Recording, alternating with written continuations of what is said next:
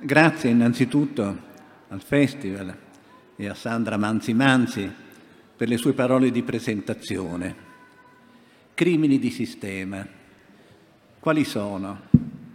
Sono aggressioni al diritto e ai diritti, problemi di carattere globale che non fanno parte purtroppo dell'agenda politica dei governi nazionali, anche se dalla loro soluzione dipende il futuro dell'umanità. Il riscaldamento climatico, le guerre e il pericolo di catastrofi nucleari, la crescita delle disuguaglianze e della povertà, lo sfruttamento crescente del lavoro, il dramma di decine di migliaia di migranti. Sono problemi che i singoli Stati non affrontano e forse non sono in grado da soli di affrontare. E tuttavia dobbiamo essere consapevoli che questi crimini, queste catastrofi, sono catastrofi che possono travolgere l'umanità. È del tutto inverosimile che quasi 8 miliardi di persone 196 stati sovrani, di cui 10 dotati di armamenti nucleari, uno sviluppo industriale ecologicamente insostenibile, possono durare a lungo senza portarci alla catastrofe. E di qui la necessità di affrontare questi problemi di dare una risposta politica e istituzionale a queste minacce. E quindi la Costituzione che a cui demmo vita un paio di anni fa di un'associazione costituente terra finalizzata a porre il problema di un allargamento del costituzionalismo all'altezza dei poteri selvaggi degli stati nazionali armati e dei mercati globali e delle aggressioni da essi portate alla sopravvivenza dell'umanità. Sono sfide globali, innanzitutto il riscaldamento climatico. Ogni anno produciamo e mettiamo nell'atmosfera più gas serra dell'anno precedente. Questo avviene ormai da 30-40 anni. E naturalmente in questo modo è inevitabile la crescita dell'inabitabilità di parti sempre più estese della Terra e naturalmente nelle generazioni future il rischio di una estinzione dell'umanità. L'umanità sta diventando una sorta di metastasi che avvolge il pianeta perché abbiamo saccheggiato e devastato la natura in maniera totalmente irresponsabile.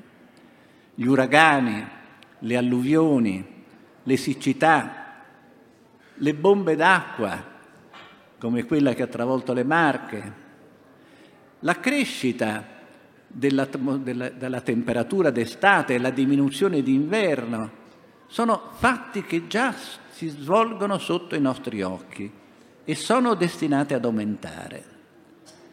La seconda emergenza, la seconda catastrofe, la guerra, e la guerra è il rischio della degenerazione della guerra, della guerra in atto. Tutti sostengono che Putin è un criminale, un nuovo Hitler e dunque non dovremmo stupirci se domani deciderà di trasformare la guerra contro l'Ucraina, la criminale aggressione all'Ucraina, in una guerra nucleare. E poi il rischio di catastrofi nucleari per i combattimenti che si stanno svolgendo intorno alle centrali nucleari. Insomma, anche questa è una minaccia gravissima per il futuro dell'umanità. Ci sono nel mondo 14.000 testate nucleari e per la loro potenza si calcola che ne sono sufficienti 50 per distruggere l'umanità. Quindi c'è un armamento in grado di distruggere centinaia di volte il genere umano. La terza emergenza, la terza aggressione ai diritti pur proclamati in tante carte dei diritti umani è la crescita delle disuguaglianze. Secondo un dato che si riferisce a qualche anno fa, le otto persone più ricche della Terra hanno un patrimonio uguale alla metà più povera, a quella della metà più povera della Terra, cioè a 3 miliardi e mezzo di persone. Una disuguaglianza il cui effetto sono i milioni di morti ogni anno per mancanza di alimentazione di base, per mancanza di farmaci salvavita, di vaccini. E queste sono tragedie in contraddizione con i diritti umani che pur continuiamo a declamare, ma che non potremo continuare a declamare a lungo, decentemente, in presenza della loro violazione massiccia a carico dell'apartheid di ben almeno un miliardo di persone che soffrono la fame, la sete. Ed è una disuguaglianza che rispetto al passato non è soltanto cresciuta, ma è enormemente più visibile, perché viviamo in un mondo interamente interconnesso e dunque è visibile la ricchezza spensierata delle nostre democrazie e la povertà senza speranza di milioni e milioni di persone. E poi il lavoro, lo sfruttamento crescente del lavoro. Mezzo miliardo di lavoratori dell'Occidente sono stati messi in concorrenza con un miliardo e mezzo, lo diceva Luciano Gallino, un miliardo e mezzo, due miliardi di persone che lavorano per un euro all'ora, senza diritti, senza garanzie, e questo ha provocato la demolizione del diritto del lavoro. Per reggere la concorrenza con questi paesi, nei nostri paesi le garanzie dei lavoratori conquistati in secoli di lotta sono state sostanzialmente demolite. Noi ci troviamo di fronte a una svalutazione crescente del lavoro dovuta a una totale assenza di garanzie. Il fenomeno delle delocalizzazioni è un fenomeno vergognoso. Il potere delle grandi aziende di spostare i loro investimenti dove è più facile sfruttare il lavoro, addirittura in forme schiavistiche, dove è possibile devastare l'ambiente, non pagare le imposte, corrompere i governi.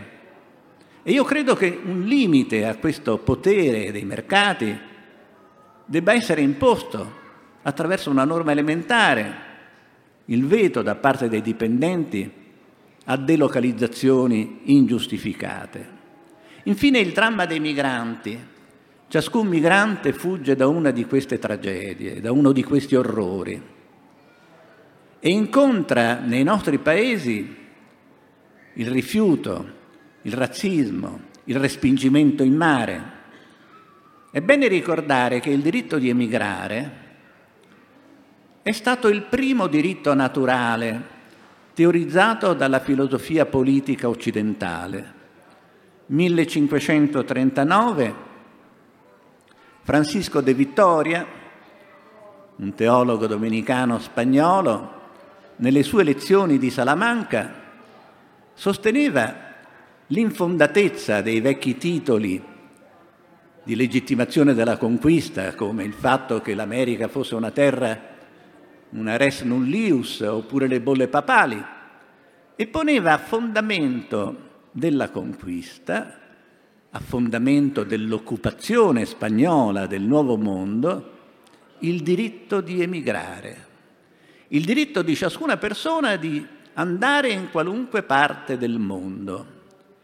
E a chiusura di questa edificante costruzione prevedeva il diritto di guerra, vim vi repellere licet, il diritto di respingere l'ingiustificata reazione non accettazione dell'esercizio di questo diritto con la guerra, con la violenza, cosa che è stata fatta perché all'origine della modernità abbiamo un genocidio, quello delle popolazioni indigene dell'America. Da allora il diritto di emigrare è rimasto come norma del diritto internazionale consuetudinario per 4-5 secoli, fino ad essere positivizzato nella Dichiarazione universale dei diritti del 1948, articolo 12, articolo 13, come diritto per l'appunto di emigrare.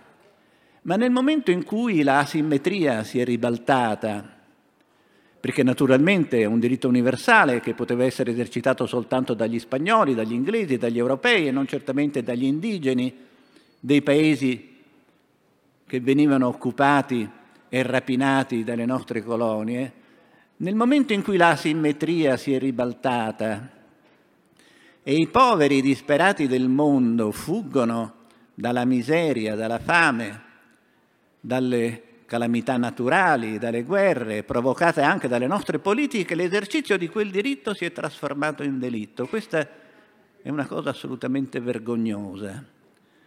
Vergognosa perché si è manifestata anche nel nostro Paese in una penalizzazione non soltanto dell'ingresso clandestino, che significa la penalizzazione di uno status, di un'identità, l'identità per l'appunto di straniero irregolare, in contrasto con il nostro principio di uguaglianza, ma si è penalizzato anche l'azione eroica di chi salva le vite in mare, attraverso non semplicemente misure punitive, vecchi pacchetti di sicurezza, ma misure illegali, e cioè la chiusura dei porti, l'omissione di soccorso, il sequestro degli immigrati. Questi sono i fenomeni, in particolare quelli irreversibili come il riscaldamento climatico e la minaccia nucleare, di fronte, quali, di fronte ai quali c'è un'assoluta inerzia da parte degli Stati. Un'assoluta inerzia che è per un verso dovuta al fatto che nessun, nessuno Stato da solo può risolvere questi problemi. Nessuno Stato da solo aprirà le sue frontiere se non lo fanno tutti gli altri. Nessuno Stato da solo può affrontare il riscaldamento climatico, nessuno Stato armato dei dieci armati di armamenti nucleari disarmerà da solo se non lo faranno tutti gli altri. E d'altra parte esiste una poria le elezioni, la campagna elettorale in corso in Italia ne è una prova. Questi problemi sono assenti dall'agenda politica. La poria della democrazia politica consiste nel fatto che il consenso viene conquistato nei tempi brevi, brevissimi dei sondaggi, negli spazi ristretti delle competizioni elettorali. E dunque la politica non si fa carico di problemi dai quali pure dipende la sopravvivenza dell'umanità. Allora dobbiamo domandarci innanzitutto di che cosa stiamo parlando. Ho elencato cinque di queste violazioni ed aggressioni dei diritti. Il riscaldamento climatico, le guerre, le guerre che sono già previsti come crimine dal Trattato di Roma, ma la produzione di armamenti nucleari, la loro diffusione, la produzione di armi, che sono responsabili del 400.000-500.000 omicidi l'anno, che sono il risultato unicamente della diffusione delle armi. Le statistiche sono eloquenti.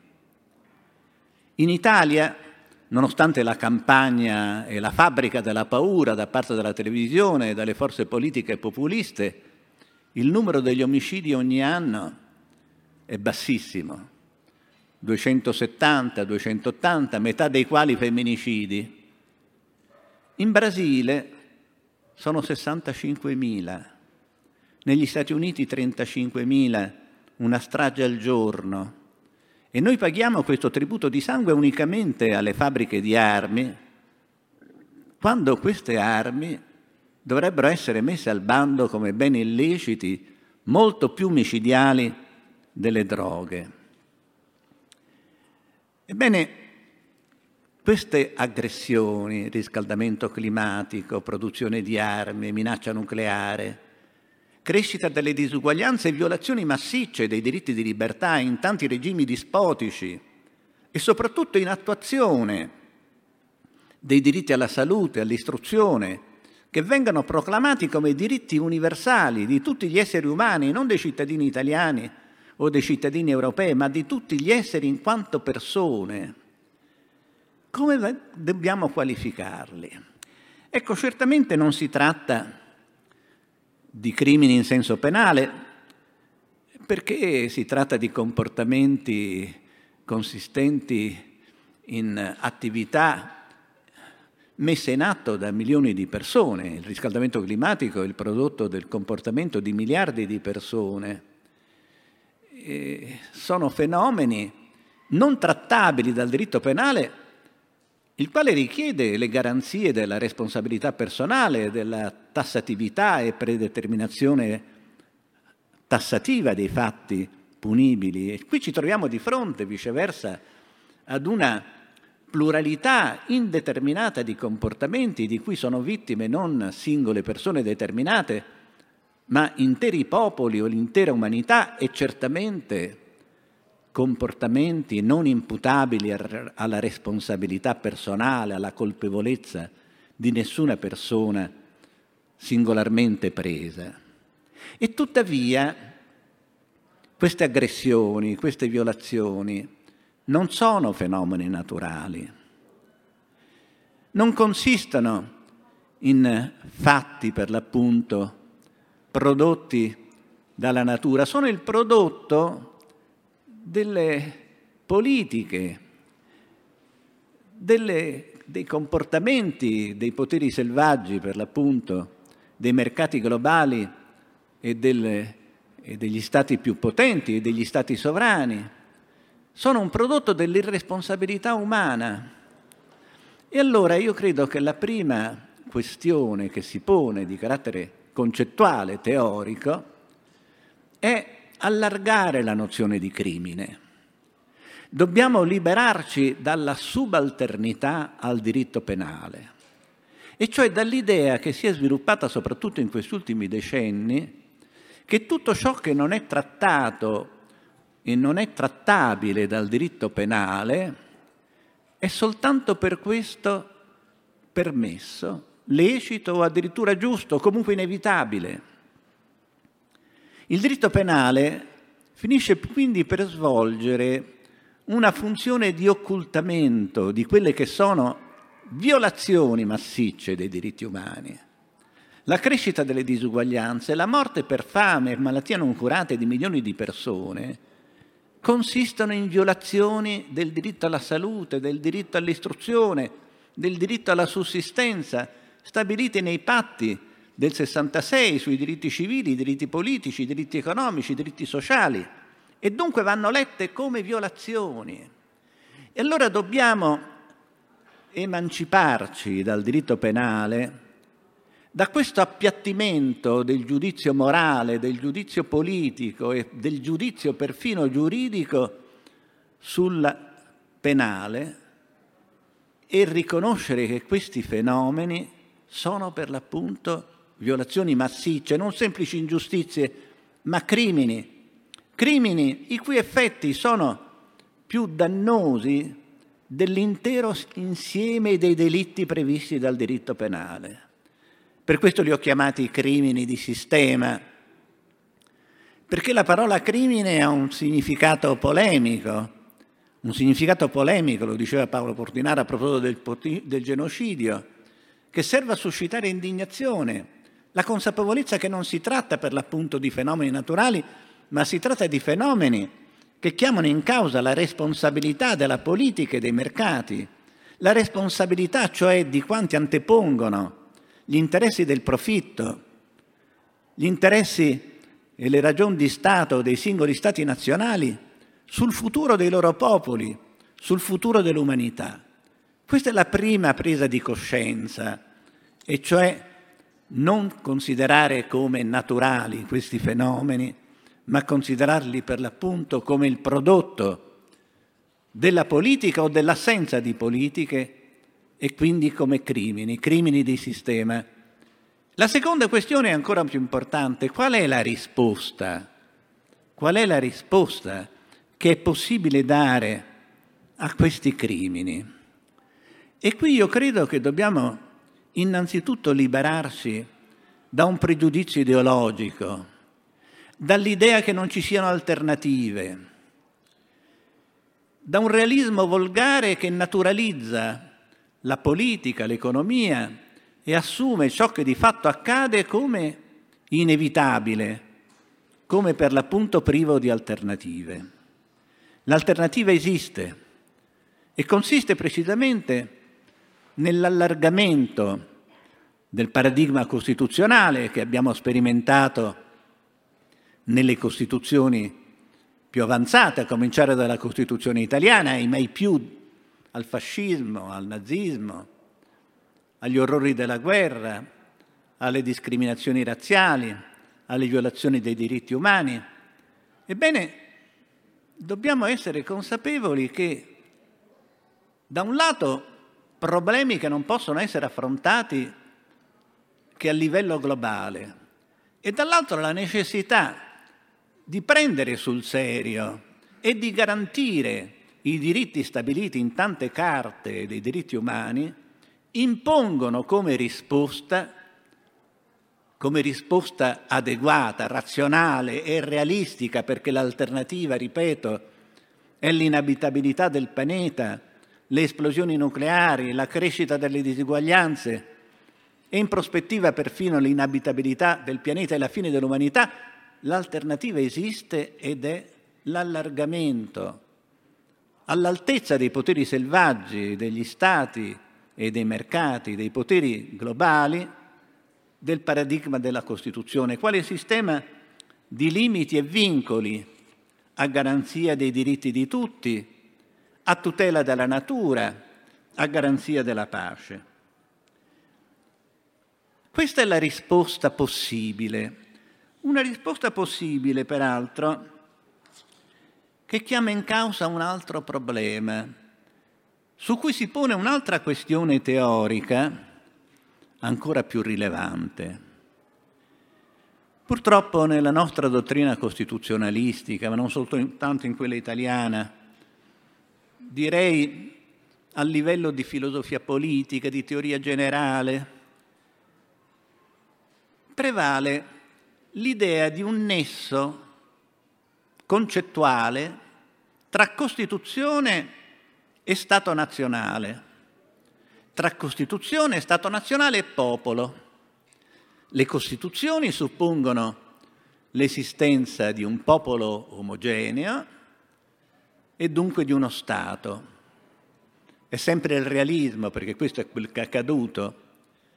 Ma questa idea di Costituzione, questa concezione della Costituzione, fu formulata negli anni 20 e 30 da un giurista indebitamente esaltato, Carl Schmitt, un giurista del nazismo, nazista, che teorizzò per l'appunto la Costituzione.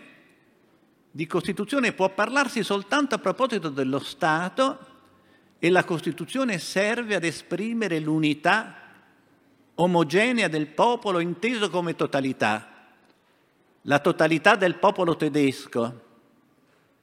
E l'idea dunque di un'omogeneità, una concezione identitaria, nazionalista della Costituzione, che concepiva, concepisce nella dottrina di Carl Schmitt i differenti e i diversi come potenziali nemici. Questa è l'idea di Costituzione che naturalmente senza le implicazioni schmittiane continua a prevalere nel senso comune.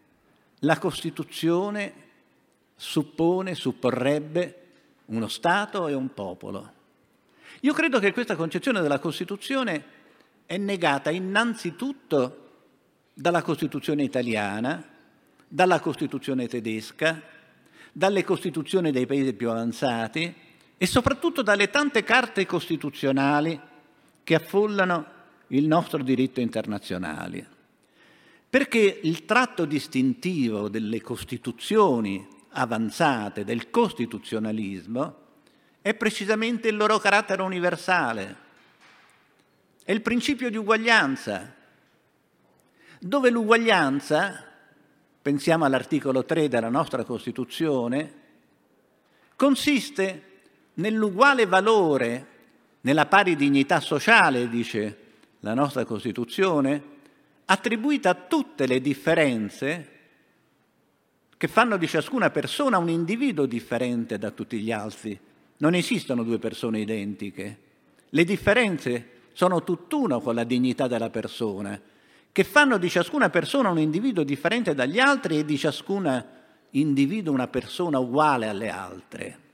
E dunque le Costituzioni in questo senso tutelano il pluralismo, tutelano per l'appunto il multiculturalismo, le differenze di religione, le differenze di sesso, di etnia, di nazionalità, di cultura e le tutelano attraverso i diritti di libertà, che sono tutti diritti alla tutela e all'affermazione della propria differenza.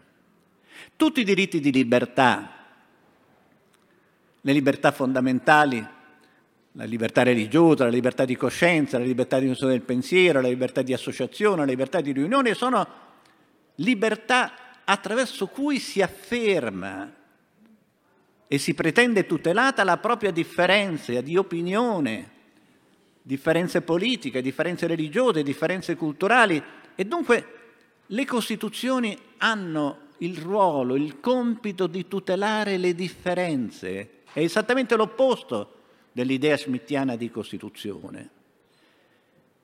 E per altro verso hanno il compito di ridurre le disuguaglianze materiali, che sono tutt'altra cosa rispetto alle differenze di identità.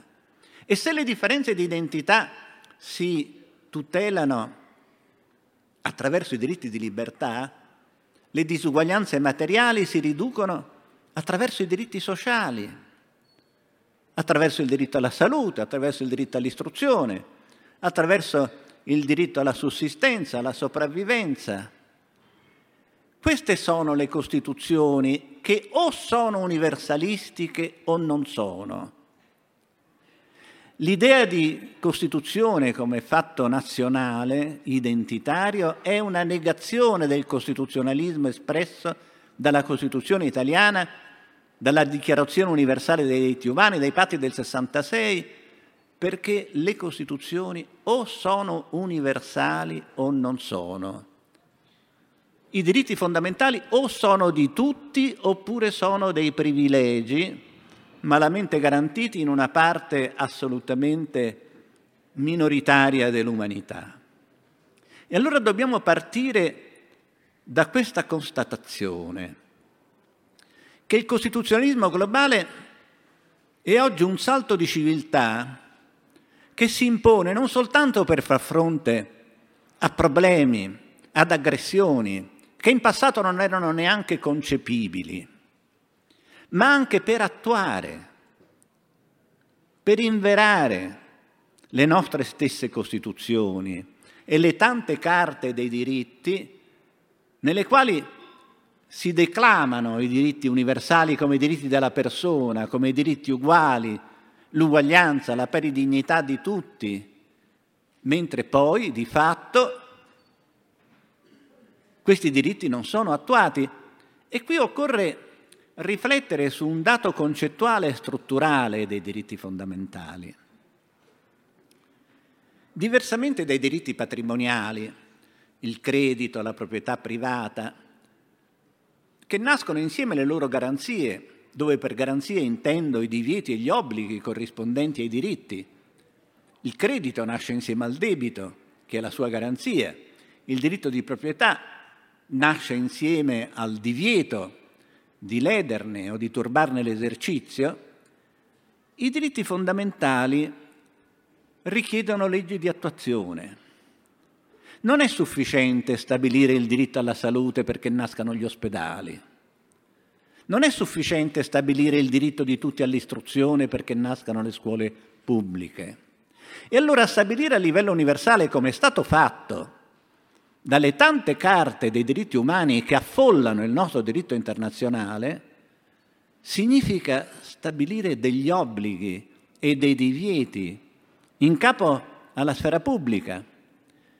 Stabilire il diritto sociale alla salute a livello internazionale significa stabilire un servizio sanitario di carattere universale. Non l'Organizzazione Mondiale della Sanità che ha 4 miliardi, oltretutto forniti quasi interamente dai privati ogni due anni, ma 4 mila miliardi l'anno per portare gli ospedali in tutto il mondo, per portare i vaccini e i 460 farmaci salvavita in tutto il mondo. Non la FAO, che è un'organizzazione che fa attività di studio, ma un'organizzazione internazionale che assicuri l'alimentazione di base e quindi la sussistenza, la sopravvivenza. E per far questo sarebbe sufficiente una quantità irrisoria della grande ricchezza che viene prodotta.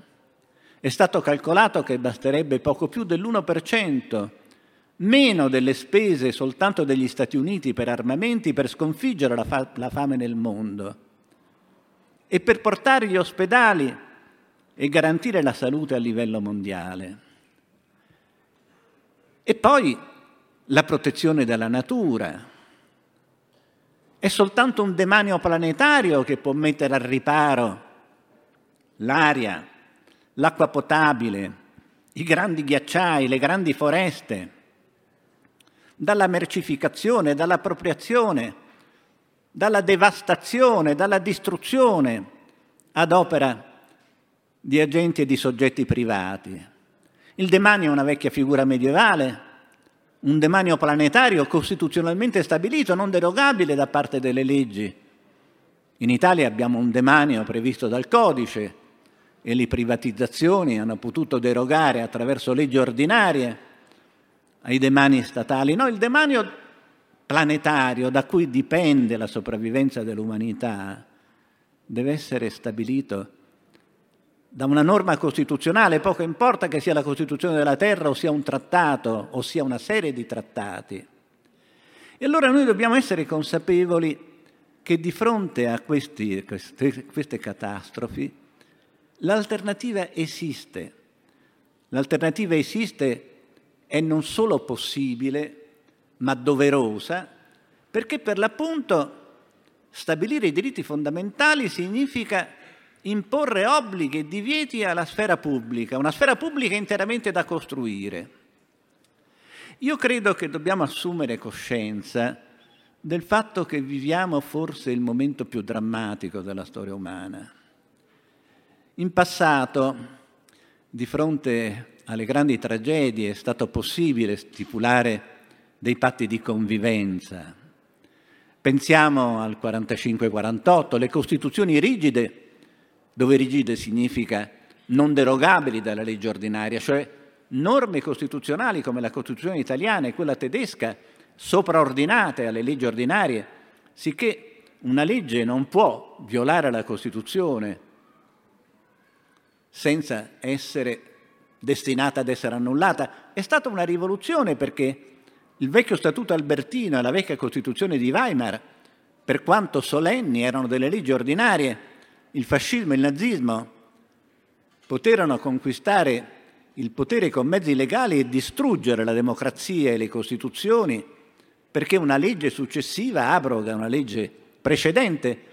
La scoperta e l'invenzione della rigidità garantita da una Corte Costituzionale, a parte un'anticipazione avvenuta in Austria ad opera di Kelsen nel 1920, è stata un'invenzione italiana e poi tedesca del 1948 la Costituzione è il patto con cui si stabilisce quella che possiamo chiamare la sfera del non decidibile, ciò che nessuna maggioranza può decidere, la soppressione della vita di un uomo, la limitazione delle libertà personali e ciò che qualunque maggioranza deve decidere, la garanzia dei diritti sociali, alla salute, alla sussistenza. Definisce la Costituzione la sfera del decidibile affidata alla politica, una politica che tuttavia è limitata e vincolata dai diritti fondamentali e oggi dobbiamo aggiungere da beni fondamentali e che richiede, richiedono questi diritti fondamentali, come prima dicevo, leggi di attuazione. Perfino il diritto alla vita senza il codice penale e senza la soppressione della pena di morte resterebbe lettera morta.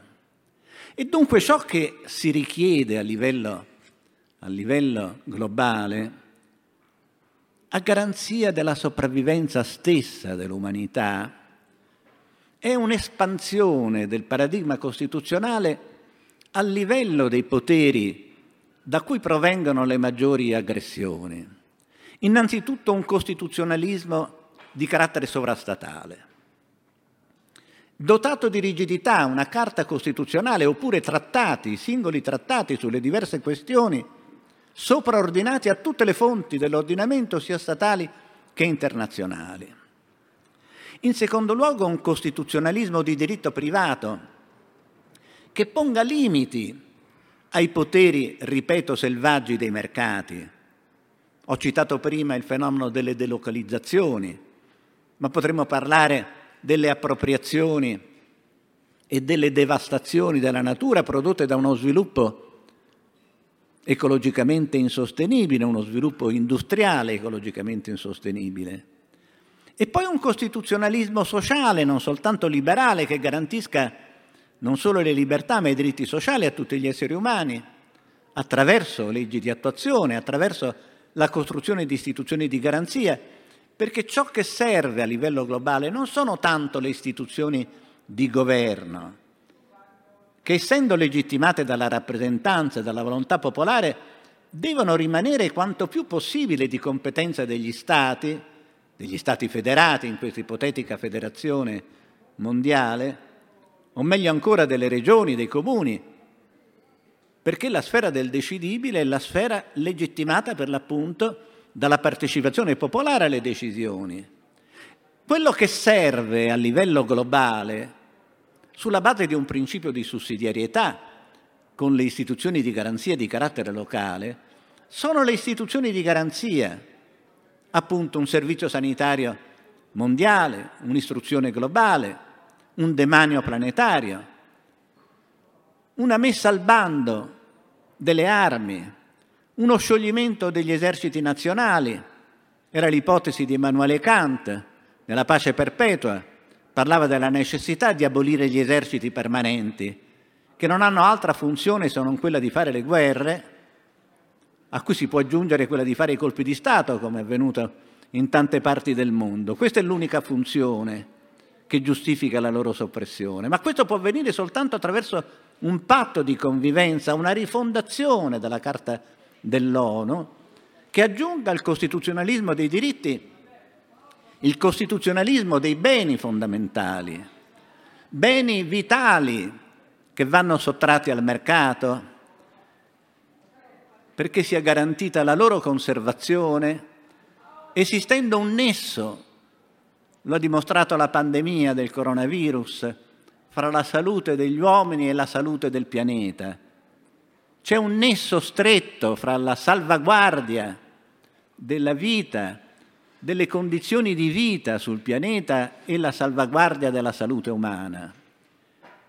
E per altro verso messa al bando dei beni micidiali, le armi, le emissioni di gas serra, gli inquinamenti, i rifiuti tossici.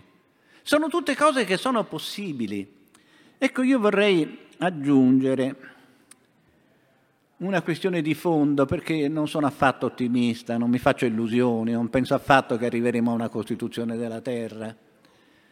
Penso che ci sia il pericolo che sia quanto più quantomeno più probabile che si arriveranno ai disastri e che dovremo, prima di arrivare a prendere coscienza, subire molti orrori, forse maggiori di quelli subiti in passato.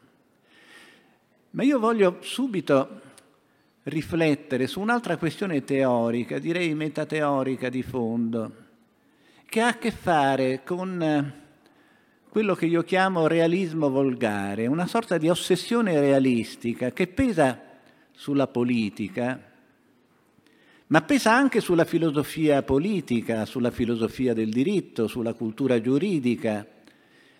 Realismo consistente nell'idea che non ci siano alternative a quanto di fatto accade. E dunque un realismo consistente nella naturalizzazione, per l'appunto, come dicevo all'inizio, della politica, dell'economia, che ha un effetto di legittimazione, una legittimazione incrociata peraltro. Perché la presentazione delle tesi giuridiche, delle tesi politiche come descrittive della realtà e quindi scientifiche legittima ciò che di fatto accade.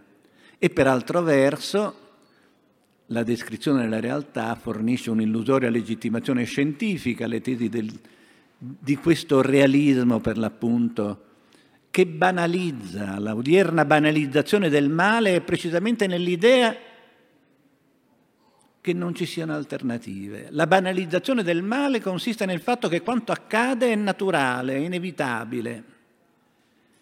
Questo è il realismo che pesa purtroppo e che naturalmente è un realismo che non potrà che portare alla catastrofe, al quale io credo che dobbiamo opporre un realismo razionalista, il realismo di Thomas Hobbes, di Immanuele Kant, di Carlo Marx, delle Costituzioni, che consiste nel prendere atto della realtà, dei problemi e di formulare le soluzioni politiche, giuridiche, sulla base dei valori che vengono enunciati nel patto di convivenza, a cominciare dal patto di pace, per l'appunto il patto che pone fine alla guerra di tutti contro tutti.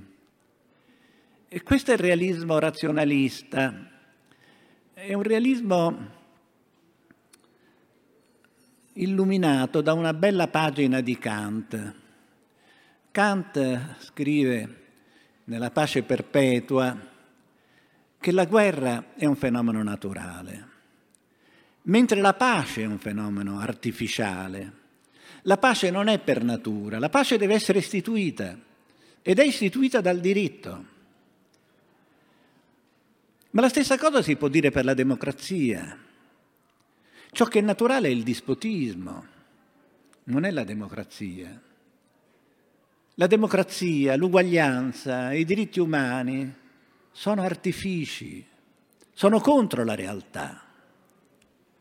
Ciò che è naturale è la legge del più forte.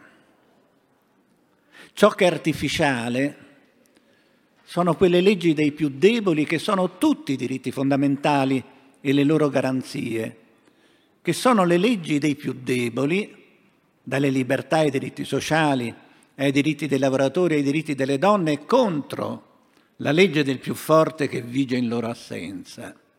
E dunque il realismo di Kant ci dice che la pace, la democrazia, i diritti fondamentali a livello universale, perché Kant proponeva una Costituzione civile del mondo, sono una costruzione, una costruzione artificiale di cui portano la responsabilità gli esseri umani. Non avviene per natura. Oggi ciò che stiamo vivendo è un assoluto vuoto di politica. La politica consiste unicamente nel gestire l'esistente, nel produrre danni ulteriori rispetto ai danni che si produrrebbero in assenza di qualunque politica. Questa è la miglior cosa che possa fare. Una totale estraneità, indifferenza, irrilevanza ai problemi da cui dipende il futuro del mondo. La pace, il salvataggio del pianeta, benché questo sia l'unico pianeta che abbiamo, l'uguaglianza, la cui violazione genera fondamentalismi, terrorismi, criminalità. Questi fenomeni non sono fenomeni, sì, sono fenomeni naturali per l'appunto, conseguenti alla natura della disuguaglianza che si produce nella società selvaggia. Una società selvaggia che è la società che è lo stato di natura tra gli stati. Questa è una descrizione che è già presente in Hobbes, è ripetuta in Locke, è ripetuta in Kant. La comunità degli stati è uno stato di natura, ma fino a qualche anno fa gli stati si sì, facevano qualche guerra, però potevano convivere. Oggi lo stato di natura che caratterizza la comunità internazionale è uno stato di natura selvaggia, molto più pericolosa dello stato di natura obesiano, perché la comunità internazionale è popolata non da lupi naturali, quali sono gli esseri umani, con le loro deboli forze, ma da lupi artificiali, gli stati armati di armamenti nucleari, e i mercati globali che stanno devastando il pianeta.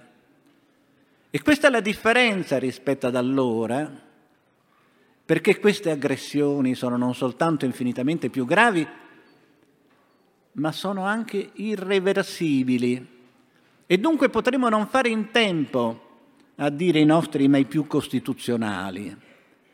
Potremmo non arrivare in tempo se non ci sarà una presa di coscienza collettiva che rimetta in moto la politica all'altezza dei problemi da cui dipende il futuro dell'umanità. Ma io voglio concludere con una nota di ottimismo, non facile. Consiste nel fatto, consiste nel fatto, la nota di ottimismo consiste nel fatto che siamo già un unico popolo del mondo. Se solo accettiamo il rispetto delle differenze e la riduzione delle disuguaglianze, siamo già, ed è sperabile che continuiamo ad essere un'umanità meticcia. Esiste già un popolo della terra che è accomunato dal fatto di essere intanto interconnesso tutti sappiamo quel che accade dall'altra parte del pianeta. Siamo unificati dal fatto di essere tutti dei sudditi dei poteri selvaggi dei mercati e degli stati più potenti.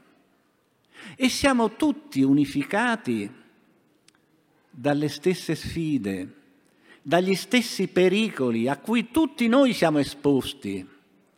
E allora la speranza in un risveglio della ragione consiste nel fatto che quando queste catastrofi diventeranno esplosive, quando gli uragani, i cicloni, i cambiamenti climatici sconvolgeranno la nostra vita, allora forse la politica e la democrazia ritroveranno il loro ruolo di progresso. Il risveglio della ragione sarà quel punto necessario perché si imporrà un interesse pubblico che va molto al di là degli interessi nazionali, degli interessi di classe, degli interessi di partito, degli interessi di qualunque genere, e che è l'interesse alla sopravvivenza dell'umanità, che unisce ricchi e poveri, potenti e non potenti, perché questo, ripeto, è l'unico pianeta che abbiamo, questa è l'unica speranza ma a questo scopo è necessario che questo progetto, il progetto di una Costituzione della Terra o comunque di una serie di trattati sulle varie emergenze, sulle varie catastrofi, trattati rigidamente sopraordinati ai poteri, ripeto, selvaggi degli stati e dei mercati, divenga senso comune. Che questa ritorni ad essere i contenuti della politica, la politica come trasformazione dell'esistente, perché si possa compiere quel salto di civiltà che era auspicato da Kant, che consiste nel superamento dei confini. Sappiamo benissimo che gli ostacoli sono la miopia della politica, la difesa dei miserabili poteri locali da parte dei diversi ceti politici del mondo o degli interessi, gli interessi economici, anche questi ancora più miopi, perché naturalmente verranno anch'essi sopraffatti dalla distruzione dell'umanità. La presa di coscienza e la mobilitazione intorno a questo progetto, io credo che avverrà, non potrà non avvenire quando queste aggressioni diventeranno esplosive. È una conclusione ottimistica che tuttavia lascia in piedi il sostanziale pessimismo. Temo che non arriveremo in tempo a dire i nostri mai più. Molte grazie.